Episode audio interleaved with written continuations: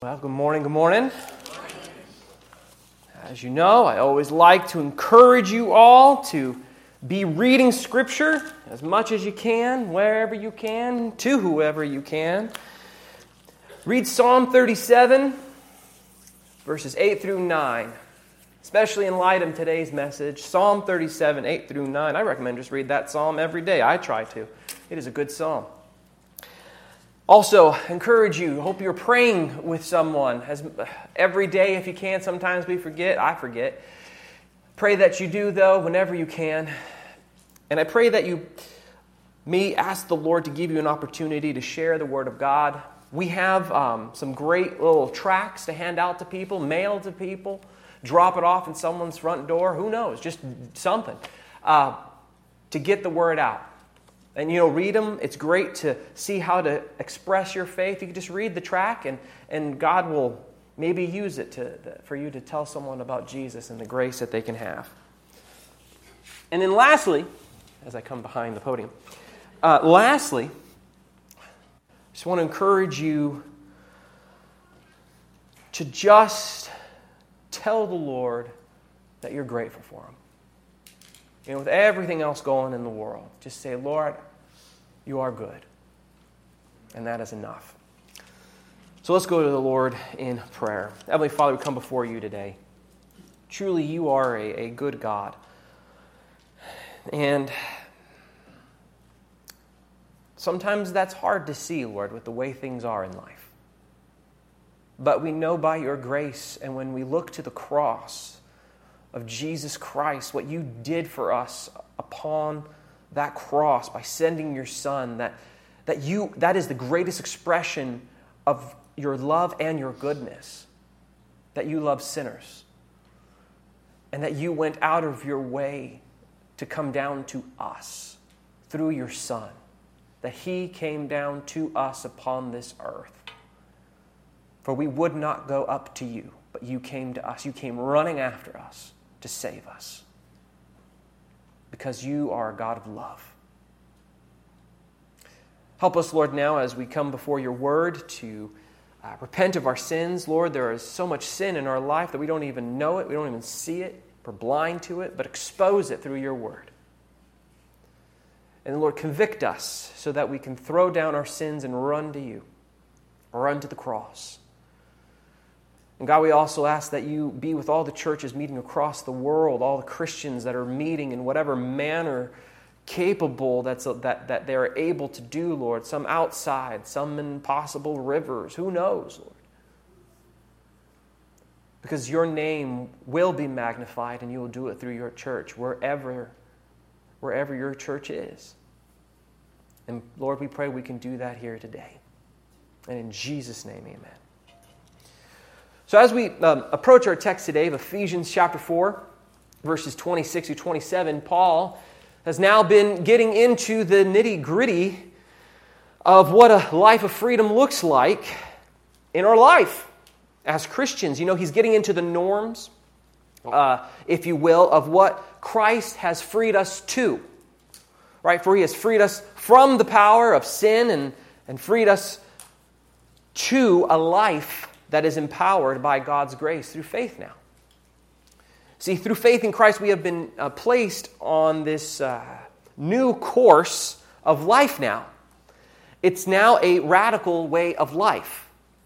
For, the radical, for a radical change, that change that happened within us and, and to us, is that we now want to follow the ways of God in our everyday life, even though we fail so to do it perfectly you know, the, the radical, the revolutionary transformation that has, has come about us is that we now have hearts that are affected by our sins and the sins around us.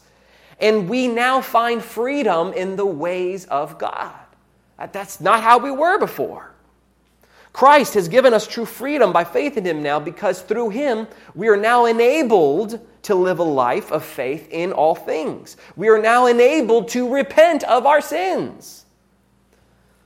Everyday life now is one that glorifies God in our seemingly simplistic lives of going to work, eating our lunch, flossing our teeth, going shopping, being with our families, maybe not being with our families, going to Bible studies, coming to worship service on Sundays, or whatever. All of that now is done through faith in Christ. So we have a heart now that wants to live to God's standards and ways, even if we fail in the process. There's this desire to live according to the ways of God and a desire to know Him more and more. See, God has, hasn't left us here to flounder about on what the Christian life looks like. You know, He's given us His Word, He has, given, he has laid out the sins that we're called to flee from, and His commands that we're called to embrace. You know, and, the, and these commands and way of life is what we, we are called to live. And they're all revealed in His Word. And they're there to show us what we have been freed to now. For His ways are freedom in this life. And, and for His ways, when you think about it, are righteous, they're just, they're holy, they're perfect. His ways are completely unlike the world. So, what's stated here then in Ephesians, which we've read, right? We went the, over the verse last week, the first one, and then we're going to go over more today. But what's, what's stated here in Ephesians is not something to be overlooked, but, but followed. These are truths, these are commands that need, to be, that need to be applied to our life, not just some of the time when we feel like it, but all of the time. And as we look at them and go deeper into them, these truthful commands of exhortation should, should end up doing a few things to us. It should convict us in our hearts to see how we fail to do these exhaustively, meaning in perfection. Right, we're not perfect in these. And then when we realize that, it should drive us to keep placing our faith in Christ to rest upon His works because He's the one that has done it all. It's His perfection on our behalf that we rest in. We rest in His gospel of grace. And then this then consequently will in turn make our hearts and wills even more to want to follow the laws of God, the, the commands, out of gratitude for what has been done for us through Jesus Christ. And guess what? We will end up following them by the grace of God in our life. And we don't do any of this, right, in our own in our own power or in our own strength. It's all by the power of God through faith in Christ, by his by the work of the Holy Spirit in our life. We go to Jesus and, and we say, as Psalm 51:10 says, Create in me a clean heart, O God, renew a right spirit within me, because it's not in us to do that. When we think it's in us, that's when we run into the problems. For Christ has done it all for us. He has, uh, uh, and He has accomplished it all. And, and, and what He has accomplished is being worked in us by faith. He has created us into a new man, a new creation, and He's working that day by day in us. Or put differently, Christ is working this radical transformation in us. And rather than just leaving us to figure out what this radical transformation is, Paul is laying it all out for us in chapter 4 and verse in, in, in Ephesians in a very practical, everyday life examples.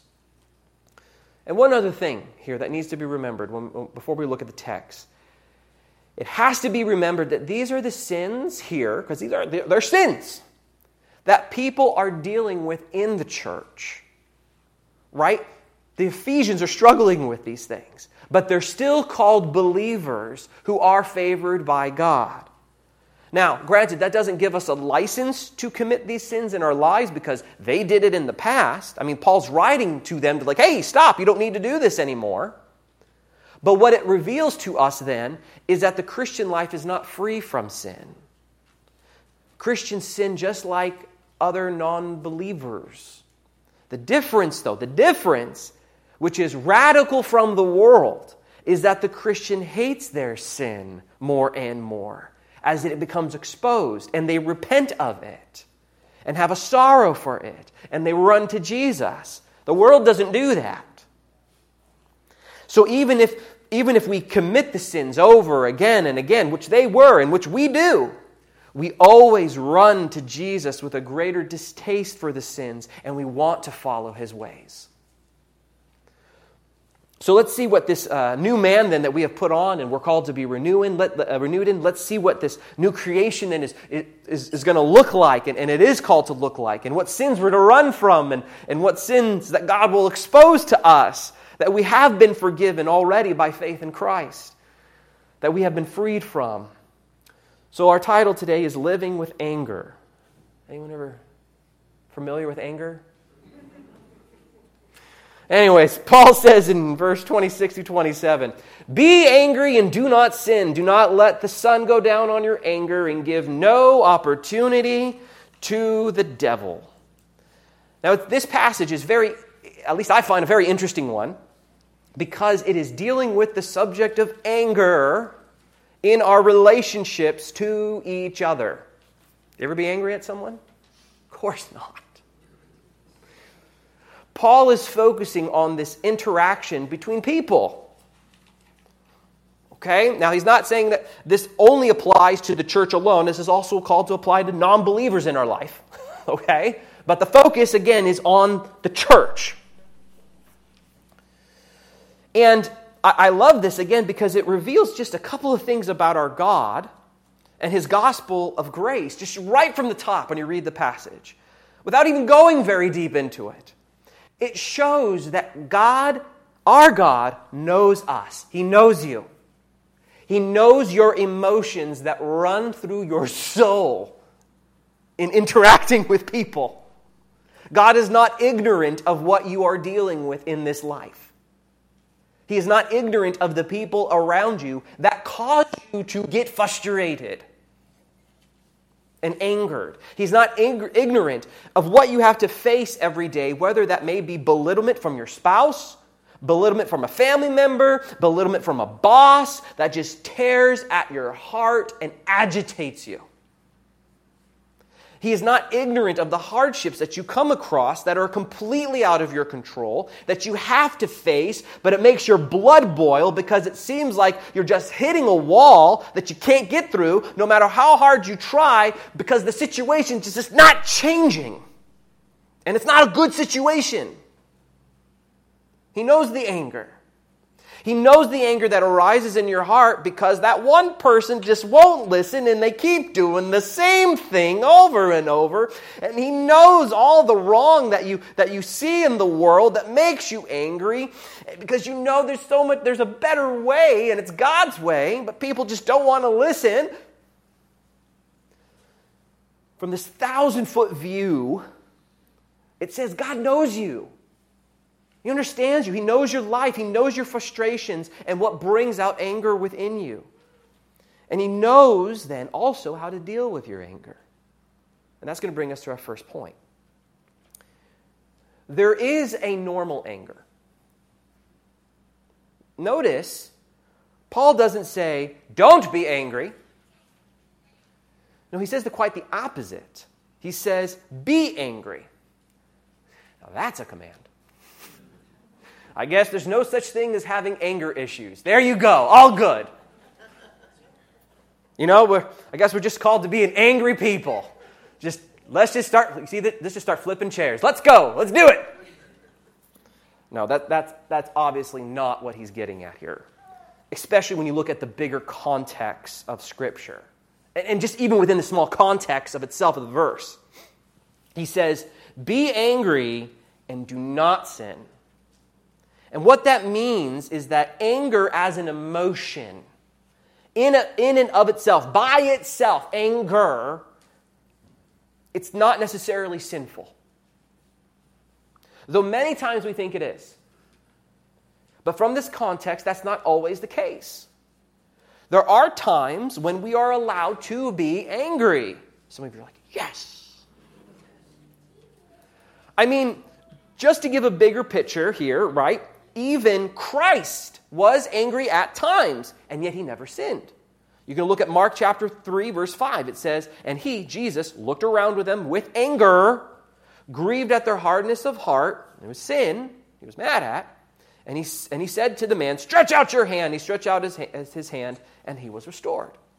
So, in this context, when Paul says, Be angry and do not sin, the, the, he puts this the angry and sin kind of like together And it says here, it basically means that when you look at the word sin, generally, generally this, that when we think of sin, it means missing the mark or failing to accomplish a purpose. And, and the missing the mark, really, or, or the failing, is in regards to God's law and his ways. So there is a righteous anger that we can have. There are situations where we can become angry. There are things in our world today, with all that's going on, especially in our own lives, that can cause us to be angry, and that's okay. Paul, unlike what a lot of religions and people and the media want to say about Christians, Paul is not forbidding Christians from having emotions in their life. We're not called to be stoics or emotionless people. I mean, when we see all the injustice in the world and the evil that's going on and all the cruelty, cruel, cruelty, cruelness being done, and when people sin against us, those aren't things to ignore and not care about, They're, eh, nor are they things necessarily to celebrate. You're like, yay, more sin. like, eh, that's weird. Seeing sin or having sin done to us should cause us to be angry in some sense. For when we became saved by faith, our hearts now have been changed towards sin. And we are not to have an apathetic attitude towards it. In fact, we're to grow more and more of disgust towards it of all types sins in the world, the sins that we do, the sins that happen to us. So you might think then, well, does this mean since there's so much sin in the world, and with people around us sinning all the time, are we called to be angry all the time? Because I know some of you are like, John, if you knew what I had to deal with, or if you know what I'm dealing with right now, I'm just going to be angry. That's it. On my deathbed, when they say, well, wait, name one word that would describe me. Hmm, angry. I hope that's not the case. Well, um, being angry is not what Paul is. Being angry all the time is not what Paul is commanding here. What he's actually saying is when you do get angry, which we will and we should, we should. I mean, there's a lot of sin to get angry at. He says, let your anger not last long at all. Let it come and let it go. And this brings us to our second point keeping anger should not be normal. So there is a normal anger, but keeping it is not normal for the Christian. He says, Do not let the sun go down on your anger. Or put differently, what you have here is Paul saying, Look, when you see the sin and are angered by it, which we should be, we need to immediately go to the one who can deal with the sin, and that is Christ. Otherwise, we will fall into sin ourselves. No matter how justified our anger is, we need to let the anger go. We need to not keep justifying it, nursing it in our life, because no matter how righteous our anger is, because we are sinners, it will turn into sin. That is what Paul is saying here you are not strong enough to hold on to your anger, or you are not strong enough to hold in your anger for, for a prolonged period. You're not. We like to think we are, but you're not. Now you might ask, well, wait a minute. It says it says don't let the sun go down on your anger. Does that mean doesn't that mean I can be at least angry for 12 hours of daylight? Can I at least get at them for 12 hours?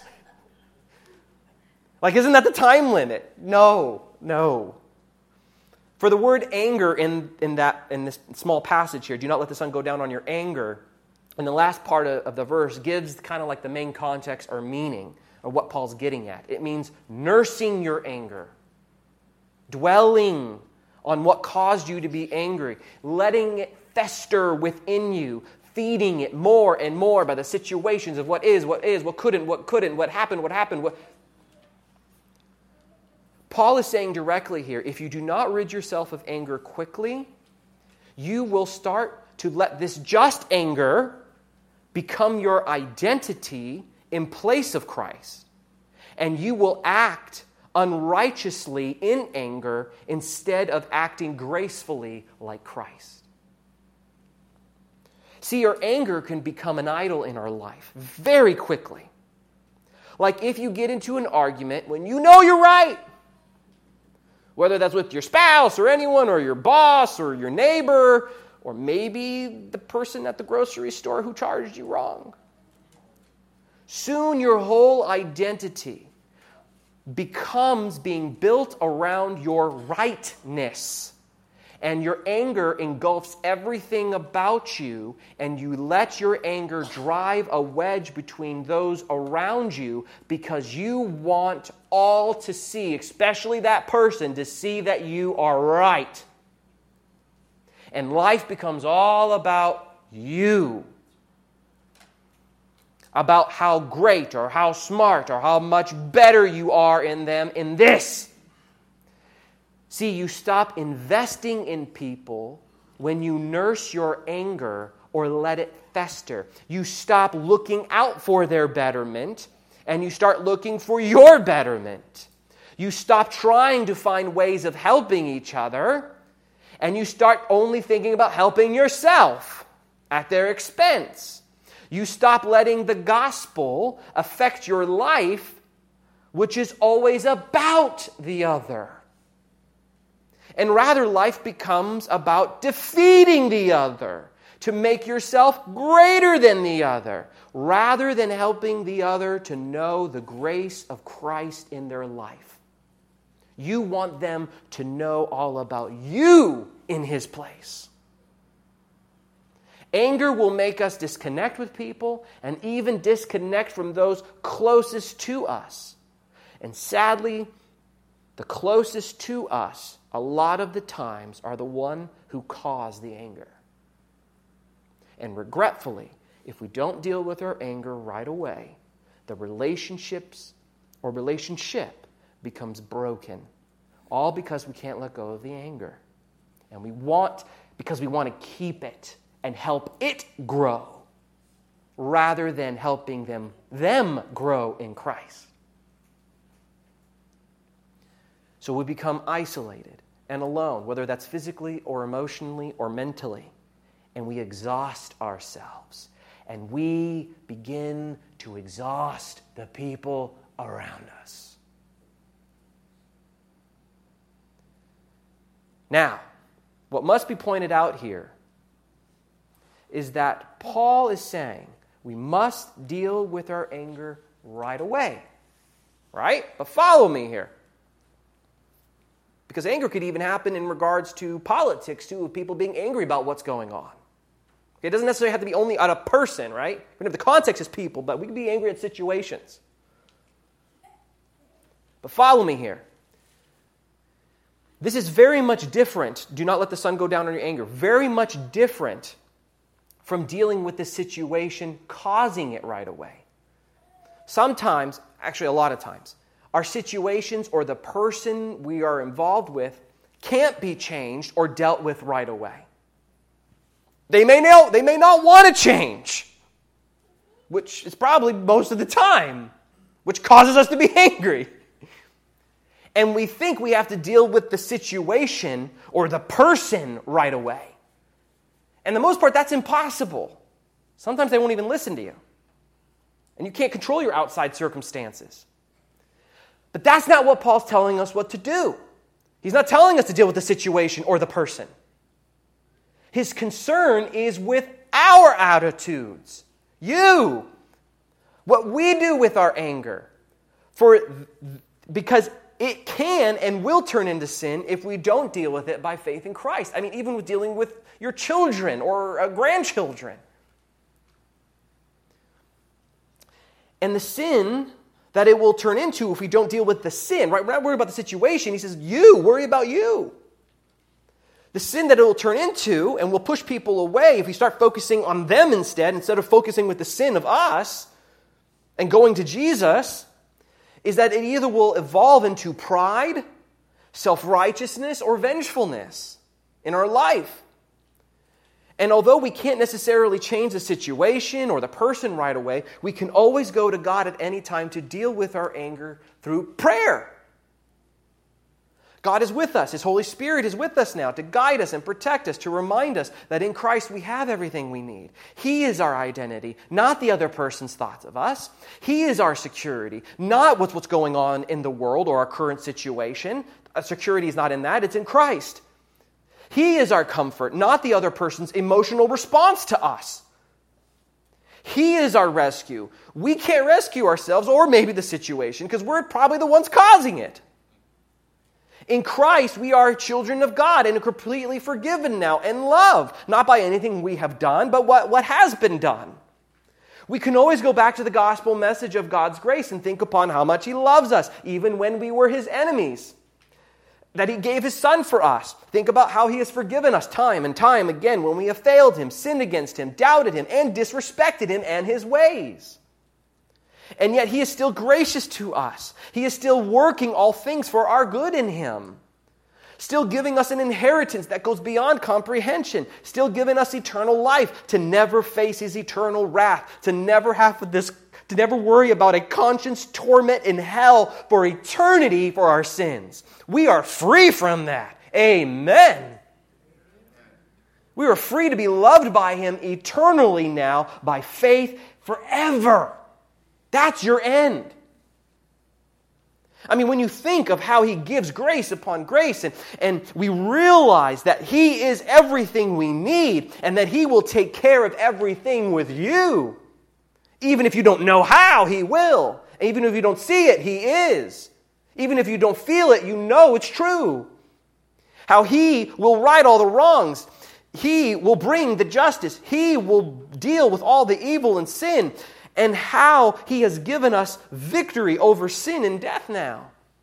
When we look to his grace, we consequently are able to be angry and not sin by letting the anger go as quickly as it came, by looking to him by faith. For we know that for we know that this world is his. The past, the present, the future all of it is His. Everything in this world belongs to Him, and all of it, somehow, in some way, all of it is going according to His sovereign will. There is no oops. Be angry when you see sin in the world that's going against the will of God, which includes yourself. But don't make sin all about yourself. So don't sin and make it all about you. Because, again, sin makes everything about you. And you miss the mark of what you're called to do. Your life is to glorify God and not you. And when we're angry, we want to glorify ourselves or the moment or whatever may be. So when you take the you out, when you take the personal out with whatever's anger is going on, when you take it out of the picture, you, and you place Christ at the center and give him the spotlight rather than yourself, the anger can and will be dealt with in a biblical manner. For you will see just another sinner like yourself in need of grace and you will consequently speak of God's forgiveness and love and grace to them and to yourself, rather than having the anger be in control of you. God's gracious character will shine through you. For you will be looking to Him to strengthen you, to empower you, and you'll be resting in His amazing grace to deal with you and your situation and the other. Now, Paul says one more thing that is very interesting here in connection with anger that can be easily overlooked, but truly it shows how important and how vital and how significant that we deal with our anger quickly. How significant it is. He says in verse 27 and give no opportunity to the devil.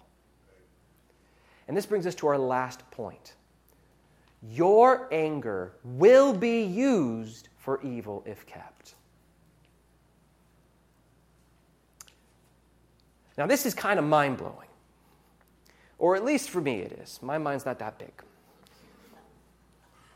Paul straight up says, when you harbor anger, no matter how righteous it is, or how just you think it is to keep it and hold it for whatever reason, I don't care what it is, Paul's saying.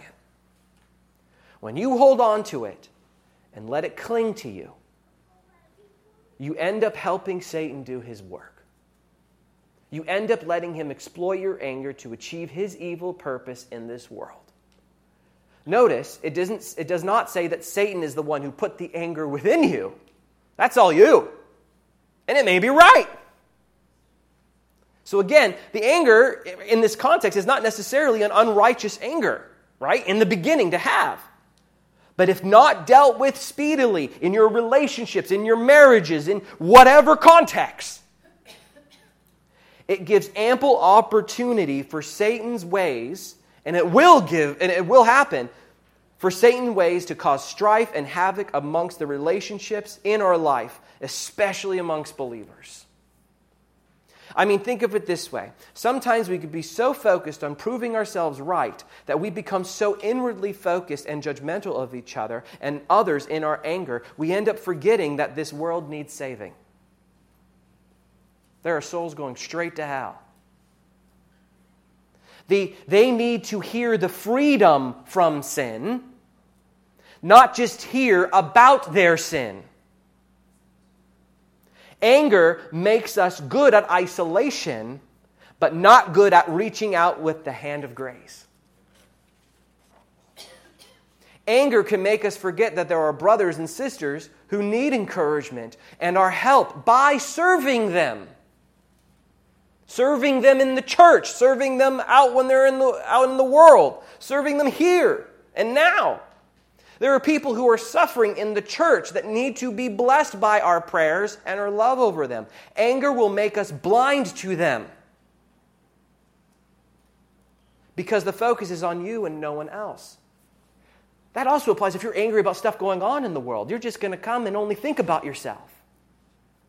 They need to hear this. No, you need to hear it. See, if we're consumed with anger, for example, at someone in our church, we will end up causing division and disunity and break apart the fellowship and support of each other because people are too busy focusing on their anger rather than the needs of others around them. And church becomes a very cold place. Your home may become a very cold place. Anger in the Christian life or living with anger should be seen and used as an ample opportunity to give grace to each other as grace has been given to us by God. Because when we don't, Satan will he will use it to divide you and divide us from each other and those from whom we love so he can accomplish his evils in our life and in theirs. That's what Paul is saying here. I don't know how it works, but that's it. So, in a nutshell, Paul is getting and Paul will get more into this as we go into chapter 6 at some point. But he is basically making a point that spiritual warfare is going on around us, and prolonged anger in your life is the opportunity that Satan will use to work his ways in your life and the life of others around you. I don't know how much people have tried to justify a righteous anger and cause more destruction in my counseling sessions that I talk with people because they just won't let it go, even though they're right. Or in the greater context of this passage, if anger is not dealt with quickly from the old man, the old ways, if you let the old man be part of your life again by holding on to anger, Satan with his minions will exploit it and influence us to, make, to let his evil kingdom make its way into your life and to those lives around you. See, we need to run to Jesus quickly when a- anger arises in us so we don't fall into sin and let Satan's ways, the old man, wreak havoc in our homes, in our church, or in our life. Yet we know we fail at this. and they were failing at this, the Ephesians. But praise be to God that our blessings in our life are not based in what we do, but in whom we believe. And as we look to Jesus, our Savior, He will bring us out of our anger that leads to sin, or maybe our sinful anger that we have right now. that has turned into sin. He will bring forgiveness to our life, He will bring grace to our life and to those around us as we go to Him.